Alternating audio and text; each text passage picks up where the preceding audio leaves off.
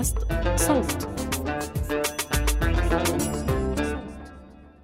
قبل ما أعرف عن حالي وقبل ما أحكي أي إشي تاني بحب أعزي شعبنا الفلسطيني وأعزي كل الناس اللي فقدوا عيالهم وأحبابهم وأصحابهم بالفترة الأخيرة وفي العدوان الاستعماري الوحشي الأخير. مر مرينا فقدانات وحزن كبير بس بنفس الوقت مرينا انتصار ومشاعر قوة وفخر كتير كبيرة.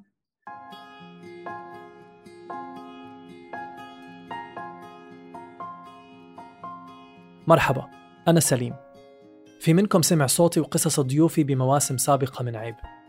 بهالحلقة حابين نحكي عن كيف ممكن السياسة تدخل على خط الميول والهويات الجنسية عن طريق ما يسمى بالغسيل الوردي أو ال pinkwashing بيشير هالمصطلح لاستغلال وتوظيف قضايا التعددية الجنسية والجندرية بهدف التستر على سياسات استعمارية عنيفة.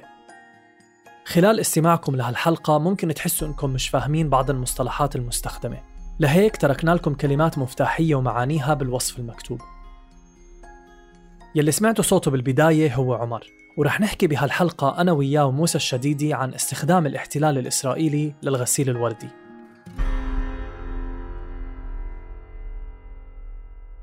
يمكن أكبر مثال ممكن نطرحه لدولة بتستخدم الغسيل الوردي هي دولة الاحتلال الإسرائيلي.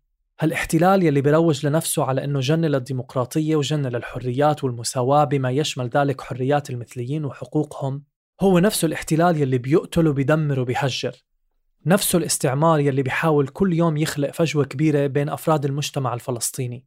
إن كان بناء على اختلافاتهم العرقية أو الدينية أو هوياتهم الجنسية والجندرية. بالرغم من هاي المفارقة بتنجح دولة الاحتلال بكثير من الأحيان إنها تستقطب تعاطف وإعجاب مجتمعات عديدة.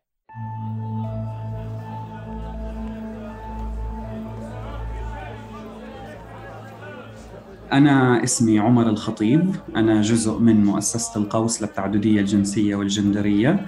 حاليا موجود في القدس وأنا من القدس وبشتغل في القوس من القدس برضو.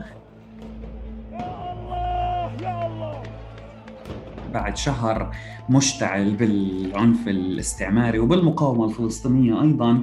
فكر يعني بالذات بهذا الشهر يعني كان كتير واضح أكثر من أي وقت مضى إجرام دولة الاحتلال وإنه يعني هذا الكيان المجرم اللي بيمارس كل هذا العنف ولا يمكن إنه يكون حامي لحدا ولا يمكن إنه يكون منيح لأي حدا سواء مثليين أو مش مثليين.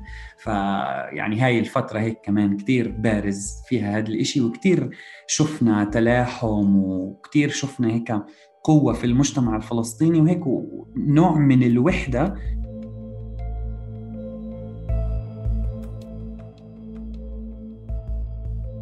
خلينا نرجع بالتاريخ شوي لورا لحتى نفهم عن سياق الغسيل الوردي بدولة الاحتلال.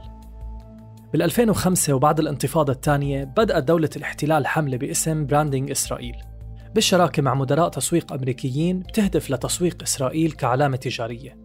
استهدفت الحملة شباب أمريكيين بالمقام الأول وغربيين بالمجمل عشان تروج لهم إسرائيل كوجهة سياحية آمنة وسط العالم العربي تخلو من رهاب المثلية. يطلق على هذا النوع من البروباغندا اسم أو مصطلح الغسيل الوردي أو ال pinkwashing هالمصطلح تبنته حراكات ومجموعات فلسطينية عديدة مناهضة للاستعمار من ضمنها مؤسسة القوس يلي بينتمي لها عمر.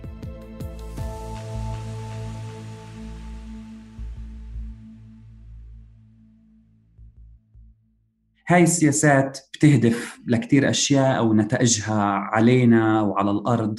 هي متعددة بس ممكن هيك أسميها بعنوانين كبار. الأول هو تلميع أو تحسين صورة هاي الدولة الاستعمارية وهذا النظام المجرم و وبين قوسين تبييض صورته قدام العالم وقدام الناس. والإشي الثاني هو إعادة توجيه العنف الداخلي في المجتمع المستعمر وفي حالتنا في المجتمع الفلسطيني. إعادة توجيهه وإنتاجه داخليا وتعزيز فروقات داخل المجتمع الفلسطيني. من خلال تعزيز خرافات حولنا كمثليين أو من خلال إعادة تأكيد على الرواية الأسطورية اللي مفادها إنه الاحتلال هو اللي بيحمي المثليين. وإلى آخره من الأشياء اللي بتخلي بتخلينا إحنا كأشخاص queer دائما معزولين أو منفصلين عن مجتمعنا الفلسطيني. بالذات بالسنتين الأخيرات بلشنا في القوس نوسع فهمنا وتحليلنا للغسيل الوردي بأنه هو كمان سياسات عنف تمارس على علينا كأشخاص مثليين و trans فلسطينيين اللي بتمحي تجاربنا وبتقصينا وبت... يعني وهي عنيفة يعني كباقي السياسات الاستعمارية طبعا يعني لا يخفى على أحد أنه مجتمعنا الفلسطيني زي باقي المجتمعات مجتمع ذكوري وأبوي اللي فيه الكثير من العنف ضد أشخاص بيعيشوا تجارب جنسية وجندرية مختلفة. بتركز دولة الاحتلال على الذكورية الموجودة بالمجتمعات العربية لحتى تقدر تعطي نفسها صفة المخلص اللي بيقدر إنه يحمي المثلي من مجتمعه المخيف. بهاي الطريقة بنلاقي إنه الذكورية ولو بطريقة غير مباشرة بتخدم الاستعمار وبتعمق جذوره. بيوضح لنا عمر هاي النقطة.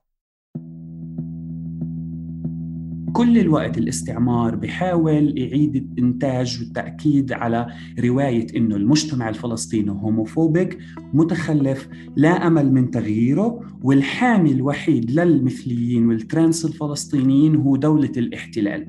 وبالتالي هذا بعيد كل الوقت ترسيخ وإنتاج فكرة عند كثير أشخاص كويرز فلسطينيين بكره مجتمعهم وبأنهم كل الوقت راح يكونوا منفصلين وخارج مجتمعهم. وبتتشكل أسطورة بأنه فعلا اللي ممكن يحمي يحمينا كأشخاص هو الاحتلال.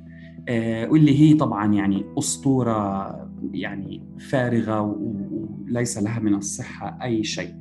فبالتالي هذا كل الوقت بس بعيد إنتاج إنه فصل وبيعزز عزلة أشخاص كوير فلسطينيين عن مجتمعهم. مهم كتير إنه نسلط الضوء على تجارب مثل تجربة عمر لأنها بتفرجينا إنه الأشخاص يلي بيعيشوا تجارب جنسية وجندرية مختلفة هم جزء من المجتمع بيحاربوا الاحتلال وبيتعرضوا لسياساته العنيفة مثلهم مثل باقي أفراد المجتمع. مؤسسة القوس هي واحدة من المؤسسات اللي بتحاول توضح وتحارب هاي السياسات. من 20 سنة تقريبا فتحت مؤسسة القوس بوابها من خلال مشروع صغير بالقدس. أسسها ناشطات وناشطين مثليات ومثليين trans و bisexuals وأشخاص بيعيشوا تجارب جنسية وجندرية مختلفة. القوس كمؤسسة بتشتغل على تعزيز وتوسيع الحوار المجتمعي حول قضايا التعددية الجنسية والجندرية وهي من أكثر المؤسسات الفلسطينية الحاضرة والمؤثرة اليوم. بتشتغل مع مؤسسات المجتمع المدني والمدارس ومع الإعلام المحلي الفلسطيني وبتشتغل كمان على إنتاجات معرفية وثقافية وفنية حول هاي القضايا. بالإضافة لحملات سياسية داخلية وخارجية مناهضة للاستعمار. تفرعات هاي كلها معجونة بتحديات كبيرة. كل يوم في تحدي جديد وكل يوم في كفاح للوجود والاستمرار على الأرض. إحنا للأسف بنشتغل بحقل متفجر من التحديات يعني ابتداء بالأشياء البنيوية اللي متجذرة في مجتمعنا اللي هي يعني هي سبب وجود مؤسسة القوس أصلا اللي إذا بدنا نبلش بالأشياء الكبيرة اللي هو النظام الأبوي والذكوري اللي إحنا عايشين فيه اللي هو بعنفنا وبيسبب عزلتنا وإقصائنا ومحو تجاربنا. بالإضافة طبعا لنظام رأسمالي اللي بفقرنا وبوضعنا بدوائر تهميش كل الوقت. وبالحالة الفلسطينية في يعني طبقة إضافية أو خصوصية زيادة اللي هي النظام الاستعماري اللي إحنا بنعيش فيه.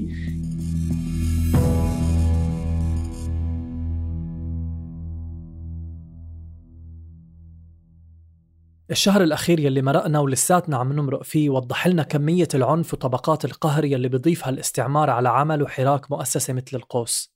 العالم كله شاف كثافة عنف الاستعمار الإسرائيلي على كل الفلسطينيين. وبهاي الحالة بنلاقي إنه الأشخاص يلي بيعيشوا تجارب جنسية وجندرية مختلفة هم بالنهاية مثلهم مثل باقي المجتمع الفلسطيني. بحاول الاحتلال يمحيهم كفلسطينيين. يمحي تجاربهم يمحي هوياتهم يصعب حركتهم وتنقلاتهم وتطورهم. ويصعب من تطوير أو توسيع أي نقاش مجتمعي فلسطيني صحي أو جاد. هاد واحد من أهداف الاستعمار الأساسية إنه يشوه أي عملية نمو أو تطور للمجتمع الفلسطيني باختلافاته. بشوفش إنه في إشي خاص علينا كأشخاص trans أو مثليين. يعني هي نفس نفس اللي بمره شعبنا ومجتمعنا. وإذا يعني بدي أنطلق من هاي اللحظة اللي إحنا بنعيش فيها يعني قبل ما الاستعمار يقصف غزة بسألش إذا العمارة فيها أشخاص queer أو مثليين ونفس الشيء لما الجيش الاستعمار بيعتقل حدا في القدس أو بضرب قنبلة بيافا أو في حيفا أو في اللد ولا مرة بيسألنا شو هويتنا الجنسية قبل ما يمارس العنف تبعه أو لما يهجر بيت أو لما إلى آخره من الكثير ممارسات اللي بيمارسها. فأنا بفكر إنه إحنا يعني بهذا الإشي بالذات إحنا زينا زي باقي المجتمع. وهذا الشيء اللي إحنا بنشوفه كثير في الشغل مع الناس بإنه آه إحنا بنشوف حالنا كفلسطينيين أو كناس جزء من من الشعب أو المجتمع بكل مكوناتنا وبكل مركباتنا. فتسمية آه، هاي التجربة بأنه إحنا أشخاص كوير منعيش هذا العنف الاستعماري هي بحد ذاتها نقطة بداية كتير مركزية وكتير مهمة عشان نفهم تجربتنا كمان مرة كتجربة جمعية ونطلع من نطلع من حالة الوحدة والعزلة اللي بنكون عايشين فيها. بالسنتين الأخيرات رصدت مؤسسة القوس ظاهرة جديدة بتتمثل بأسطورة الحماية وصناعة اللجوء. وهي الحماية اللي بتوفرها دولة الاحتلال الإسرائيلي لأشخاص مثليين و trans ويلي هي طبعا أسطورة فارغة. صناعة اللجوء هي صناعة بتشترك فيها مؤسسات رسمية وغير رسمية ضمن كيان الاستعمار طول الوقت لإعادة خلق لاجئين مثليين و trans فلسطينيين من الضفة تحديداً.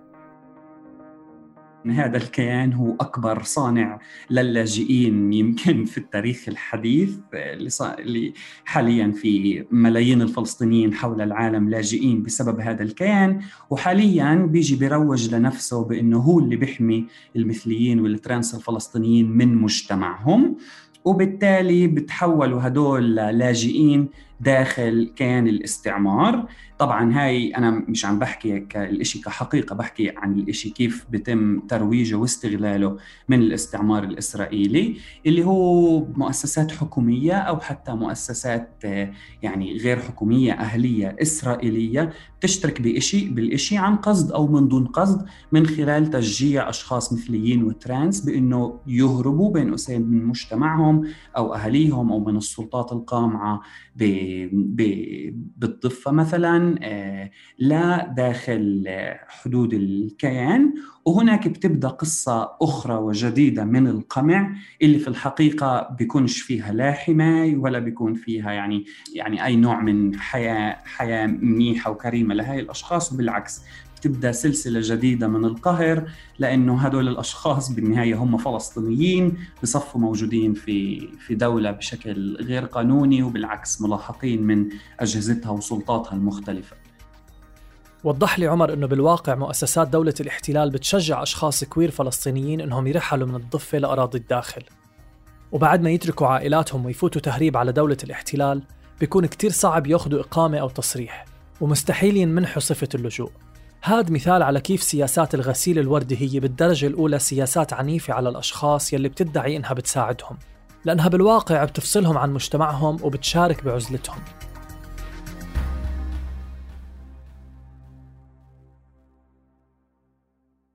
من وجهة نظر موسى الشديدي الكاتب والباحث بمجال الجنسانية والجسد كتير مهم أنه نفهم كيف بتقوم دولة الاحتلال بإظهار نفسها كدولة بين قوسين عصرية ومتحضرة.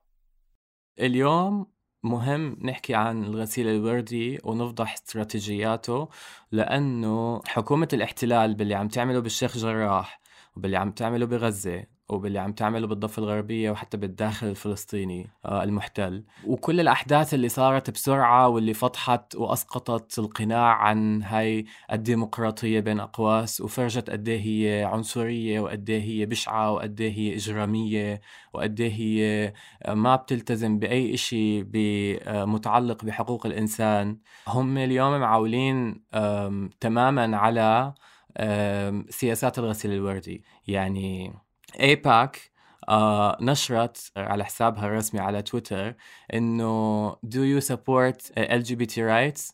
uh, حماس doesn't stand with Israel. بمعنى إذا أنتم بتدعموا حقوق المثليين لازم توقفوا مع إسرائيل ضد حماس.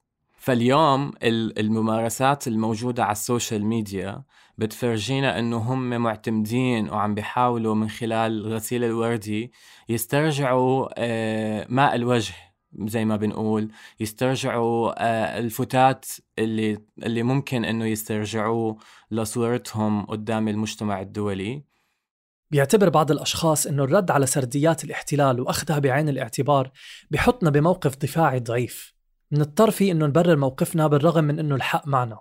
بس واقعيا ما منقدر نتجاهل القوة الإعلامية لدولة الاحتلال وتعاطف بلدان عديدة مع سردياتها. وبالتالي من المهم أن نشتبك معها ونعطي الأشخاص فرصة التعرف على القصة الحقيقية. حكى لي موسى شو طبيعة الحجج والأدلة اللي بيناقش فيها مثل هيك ناس بدهم أدلة طول الوقت. بما إنه هم عم بيستخدموا هذا الخطاب علشان يشرعوا نفسهم وعشان آه، يبرروا قتل المحتل. فبلكي نحن محتاجين إنه إنه نحكي بالأحداث وبالارقام وبالوقائع اللي موجودة داخل هاي دولة الاحتلال. آه، علشان العالم يعني مع الأسف بيحتاج أدلة علشان يفكر إنه الاحتلال بيرتكب انتهاكات مش إشي يعني مفهوم ضمنا. بنشوف مثلا آه، بتل أبيب ب 2009 صارت عملية إطلاق نار من قبل شخص مجهول بمركز لمساعدة المثليين أصاب عشر أشخاص وقتل شخصين. هذا الشخص لليوم حر طليق. ب 2015 في يهودي طعن ست أشخاص آه، يهودي متدين بمعنى آه، طعن ست أشخاص مثليين وقتل وحدة بتذكر أنه عمرها 16 تقريبا بمسيرة فخر آه، بالقدس.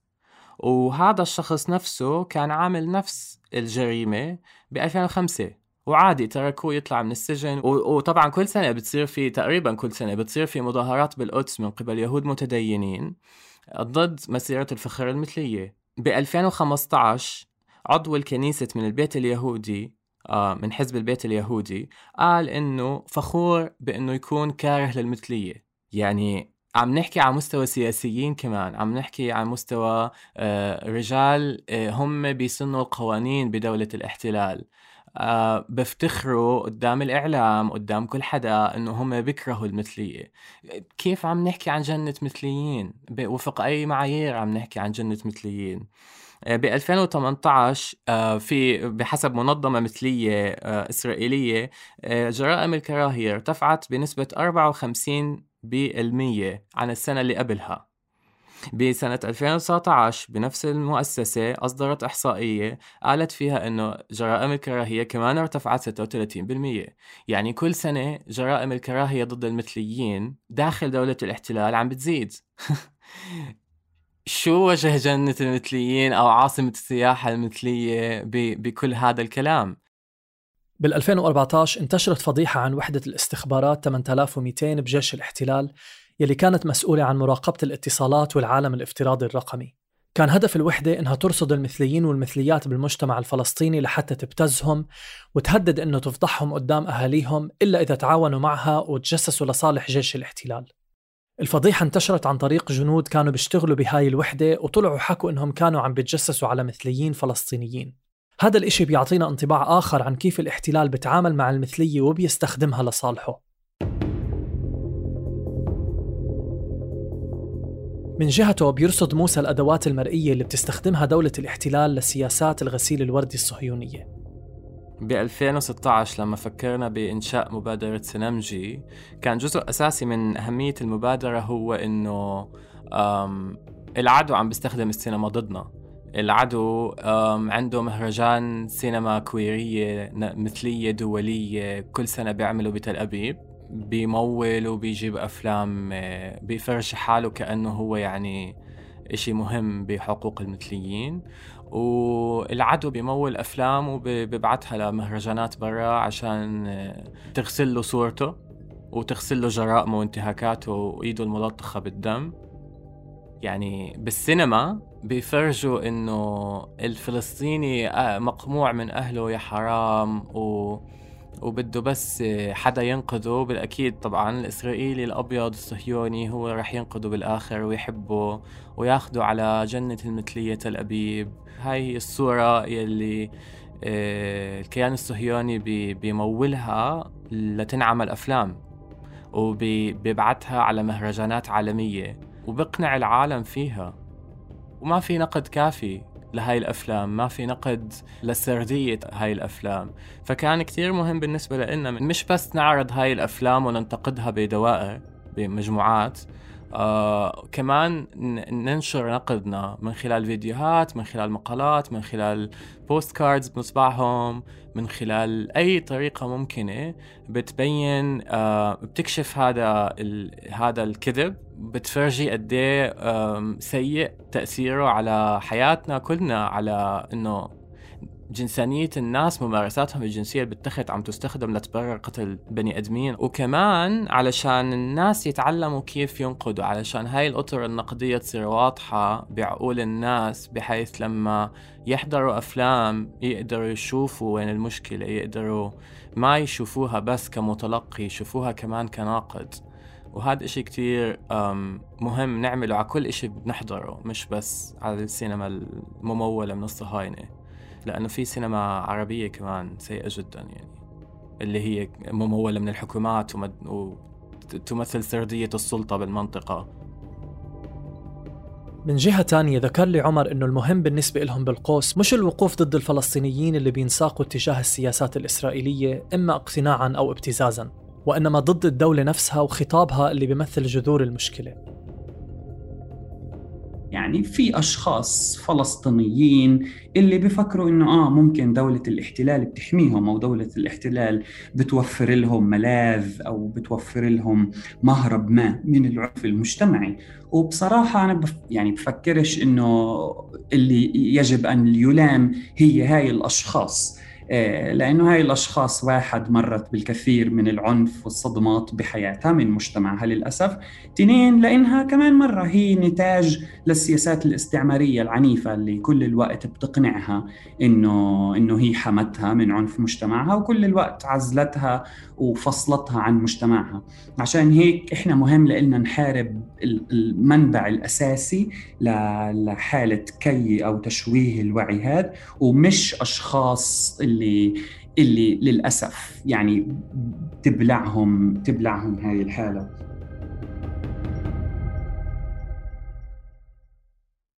من جانب تاني لكنه مرتبط بهذا الموضوع بضيف موسى إنه في جانب مهم نكون واعيين عليه وإحنا عم نشتغل على تحرير الأرض وهو ضرورة إن نشتغل بنفس الوقت على إزالة الاستعمار عن ثقافتنا. بمعنى إنه إحنا ما عندنا معرفة بكيف كنا قبل الاستعمار وبكتير احيان بنحكي عن العادات والتقاليد على أشياء هي فعليا مخلفات استعمارية. بالنسبة لموسى مثل ما الأرض بحاجة لتحرير أجسادنا وثقافتنا وعقولنا وجنسانيتنا بحاجة لتحرير من مخلفات الاستعمار كمان. نحن مش نحن نحن شو المستعمر عم بيحكي لنا عن حالنا. هذا معناه إنه المستعمر مستعمرنا تماما أجسادنا وروحنا وهويتنا. فهذا مؤسف هذا اللي بحاول أغلب الوقت آه، أحكي عنه إنه مش كفاية إنه نحرر الأرض أو يكون بدنا نحرر الأرض وإنما كمان أنفسنا. وعلى فكرة والتنين ما بتحرروا غير مع بعض من وجهة نظري. يعني إذا ما حررنا مين نحن ومين هويتنا آه وأجسادنا الأرض ما بتتحرر. إذا ما تحررت الأرض أجسادنا ومين نحن وهويتنا ما بتتحرر. فالشغل لازم يكون باتجاه الاثنين. فيش إشي الاحتلال ما بيستغل ضدنا مع الأسف. آه لازم نكون كتير مفتحين عينينا مريد البرغوثي الله يرحمه حكى بكتابه رأيت رام الله. مش مش بالضبط بهاي الكلمات بس حكى بما معناه إنه مقارعتنا للاحتلال هي مش لعبة شطرنج أو مش يعني مش نقاش منطقي اللي مين بده يكسب نقاط أكثر.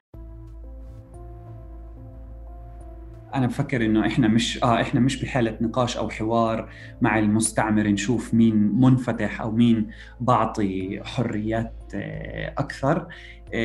ولو بدنا نفترض جدلا مع إنه هاي المقولة فيها الكثير من المغالطات والكثير من عدم الدقة بس جدلا لأغراض النقاش. لو بدنا نفترض إنه دولة الاحتلال بتعطي حريات أو بتعطي هامش من الحرية أو الحماية لأشخاص آه، مثليين وترانس سواء داخل دولة الاحتلال أو لأشخاص فلسطينيين فأنا بفكرش هذا ببرر إنه هذا الكيان موجود وقائم على تطهير شعب بأكمله ومستمر حتى هاي اللحظة بالظلم وبالعنف. يعني كل وجوده هو قائم على العنف وقائم على تطهير شعب كامل. فيعني حتى لو بدنا نفترض هذا الإشي ما ببرر وما بلغي جرائم والظلم التأسيسي اللي بيقوم فيه هذا الكيان.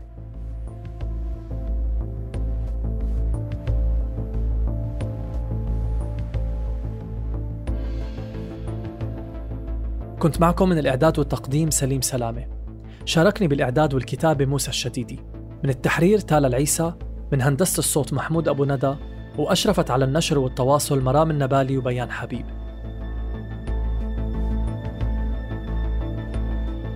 انتظروا موسم جديد من عيب قريبا. وتابعونا عبر جميع منصات الاستماع حتى توصلكم آخر البرامج أول بأول.